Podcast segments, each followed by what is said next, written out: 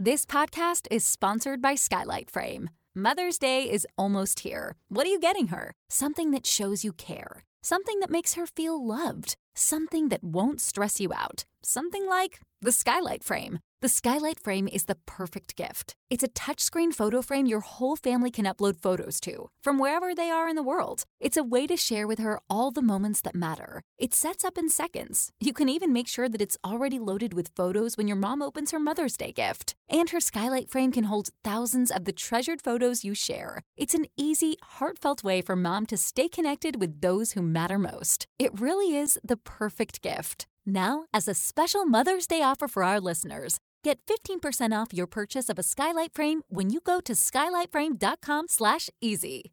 That's S K Y L I G H T F R A M E dot com slash easy. Get 15% off your Mother's Day purchase now at skylightframe.com slash easy.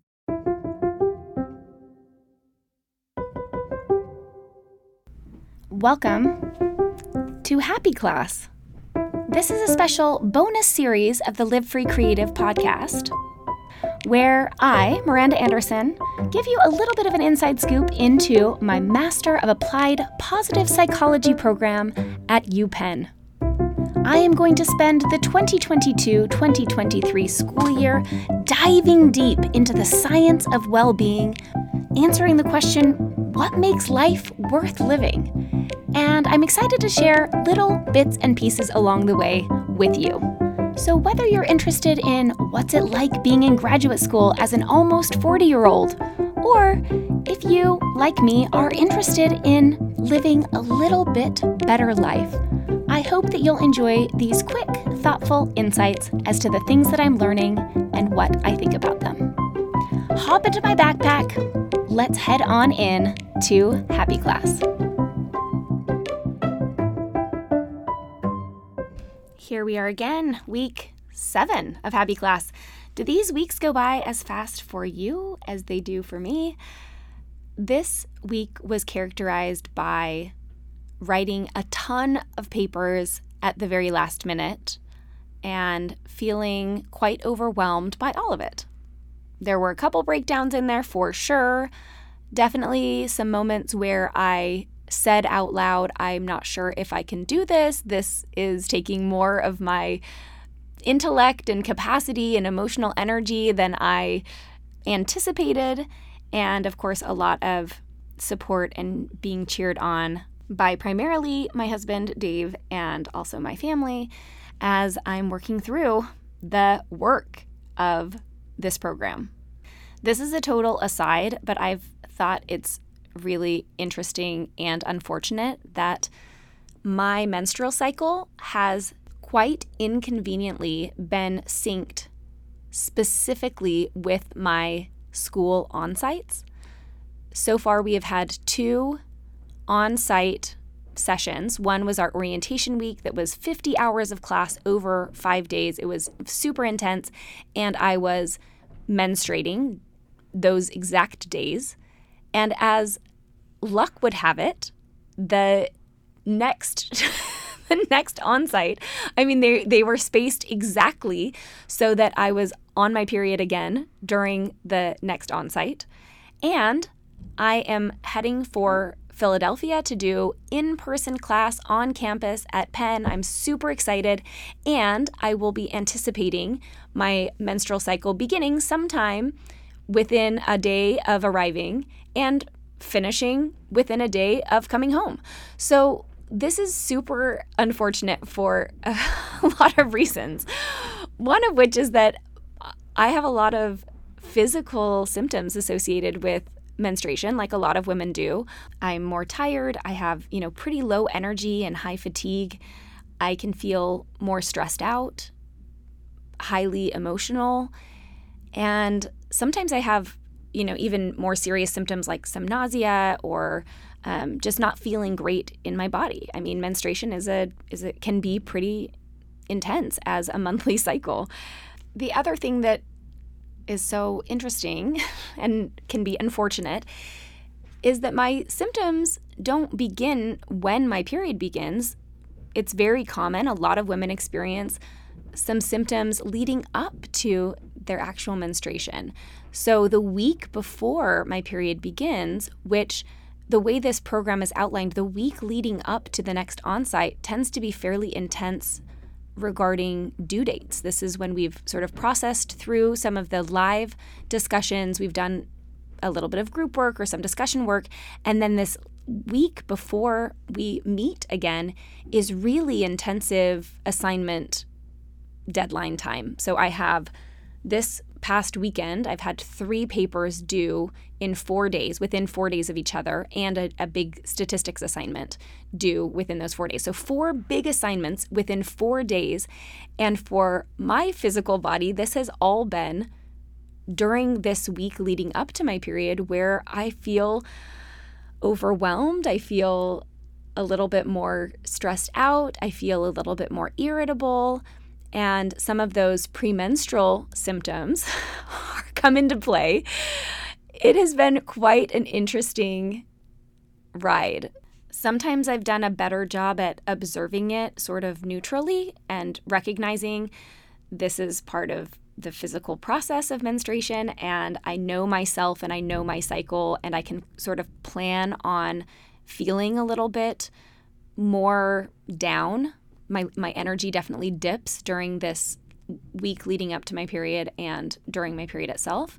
Luckily, I learned a lot about trying to flow with my seasons and, and capitalize on these different emotional and physical states that I experience through menstruation with April Davis in the episode 86 of the Live Free Creative podcast. I have a great interview with April, who's a menstruation specialist, and we talk all about these different seasons of our cycle as women and how we can you know be aware of our cycles and then and then live in accordance with them it also has been ironic and a little bit unfortunate that the pacing of the master's program thus far has lined up in the exact most difficult way for myself and my physiology. And that's just something that I think at some point it's going to shift out of this alignment because the distance between the on site class periods will be different.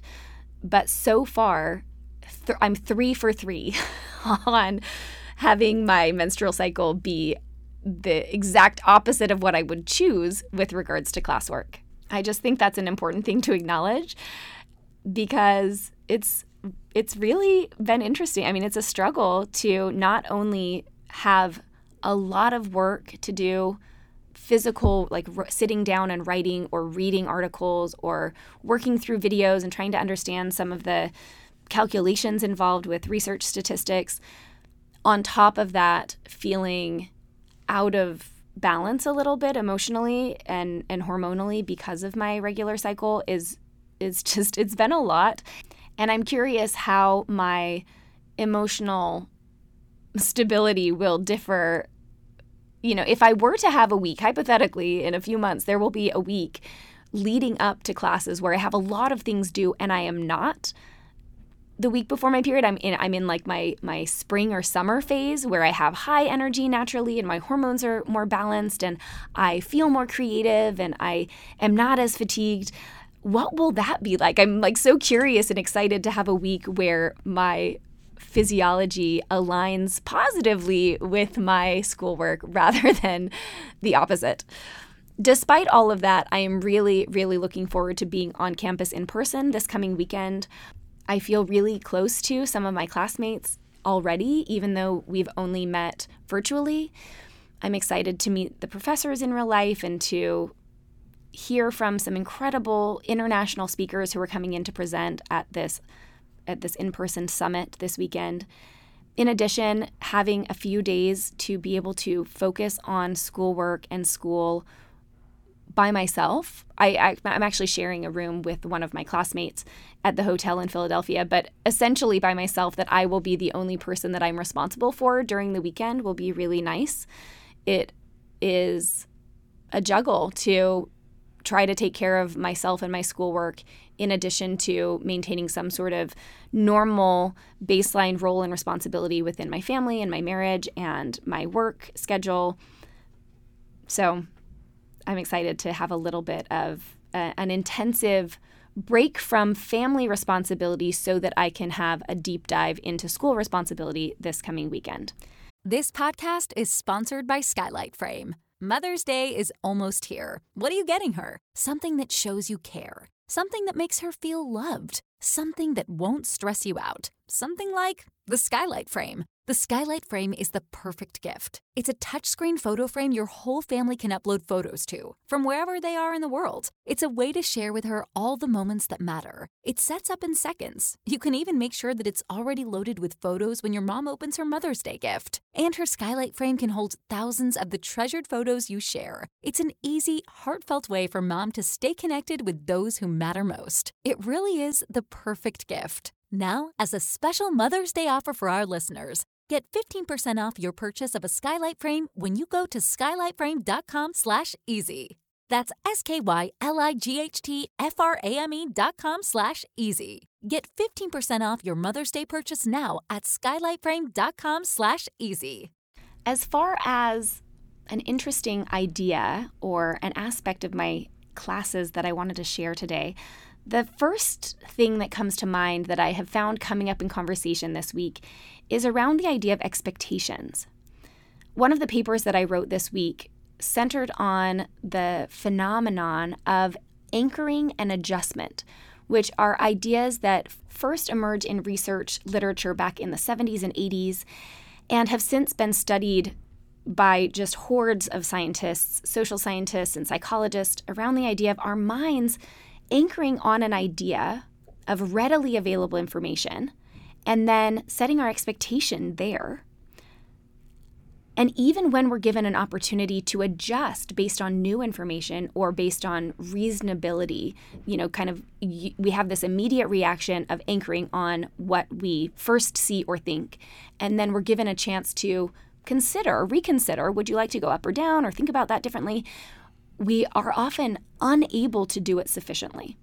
One hilarious example that is really well known, and I think all of you will relate with regards to consumer shopping, is that the first price you see for something without any comparison, you'll make a judgment on whether you feel like it's expensive or or not expensive based on your own experience, kind of the available information to you from your background. If you don't have a frame of reference, then it's kind of hard to place like whether or not you think it's a good deal until you have something to compare it to. So an example from the book The Paradox of Choice regarding anchoring and adjustment is that when one of the first models of automatic bread makers came onto the market, it was priced at $279 and that felt really expensive to people. They didn't really know what it was. They, you know, it was an, a small appliance, but no one had really used one yet and they they didn't you know, there wasn't like a whole lot of comparison. So it just felt expensive because compared to other types of uh, small appliances on the market, that was a lot of money.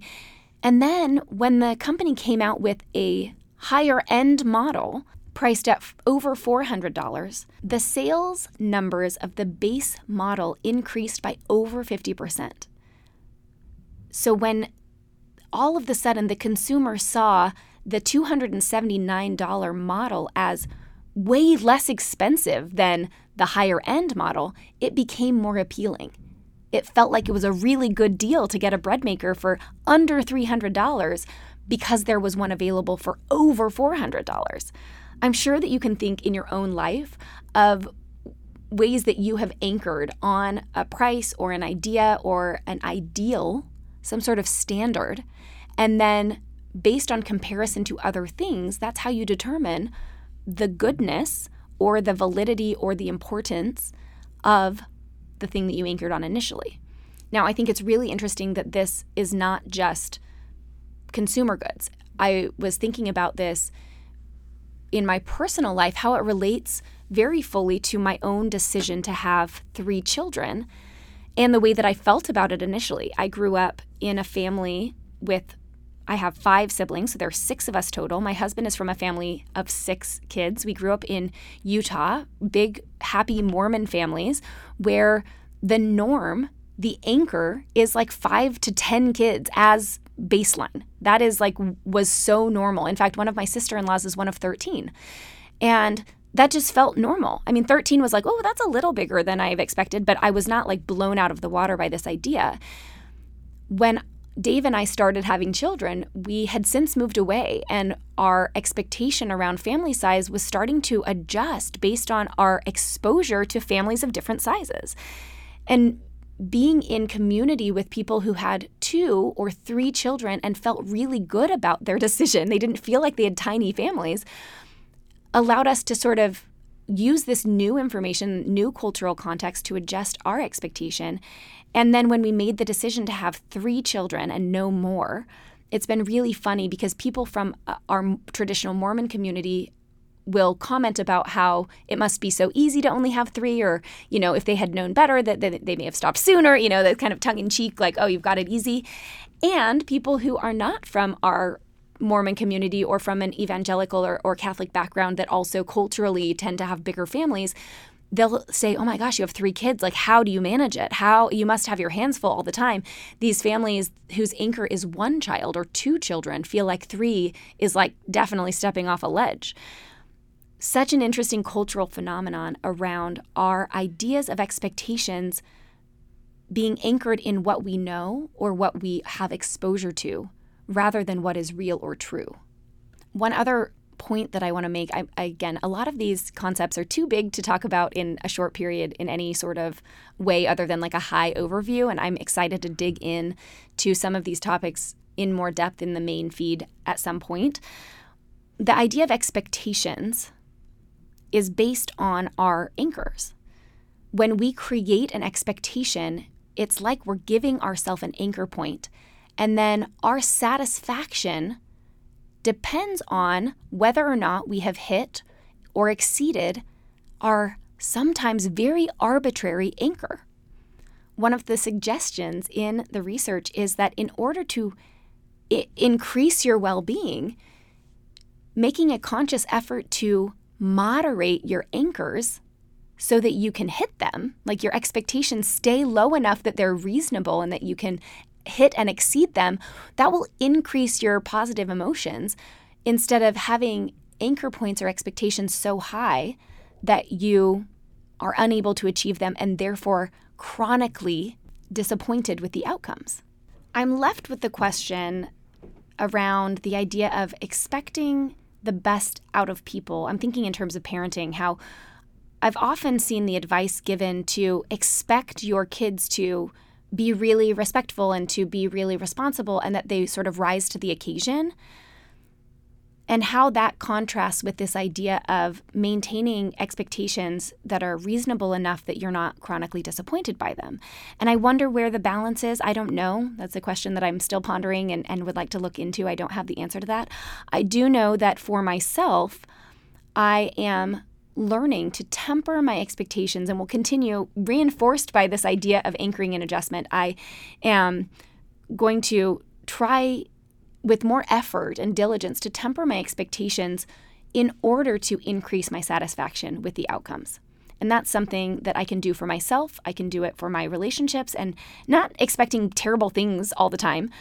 However, basing my expectations in reasonable outcomes and being very excited and satisfied, content with those outcomes rather than this idea of being disappointed by the outcomes that may objectively be great, but are just overshadowed by the anchor that we created. This podcast is sponsored by Skylight Frame. Mother's Day is almost here. What are you getting her? Something that shows you care. Something that makes her feel loved. Something that won't stress you out. Something like the Skylight Frame. The Skylight Frame is the perfect gift. It's a touchscreen photo frame your whole family can upload photos to, from wherever they are in the world. It's a way to share with her all the moments that matter. It sets up in seconds. You can even make sure that it's already loaded with photos when your mom opens her Mother's Day gift. And her Skylight Frame can hold thousands of the treasured photos you share. It's an easy, heartfelt way for mom to stay connected with those who matter most. It really is the perfect gift. Now, as a special Mother's Day offer for our listeners, Get 15% off your purchase of a skylight frame when you go to skylightframe.com slash easy. That's S-K-Y-L-I-G-H-T-F-R-A-M-E dot com slash easy. Get 15% off your Mother's Day purchase now at skylightframe.com slash easy.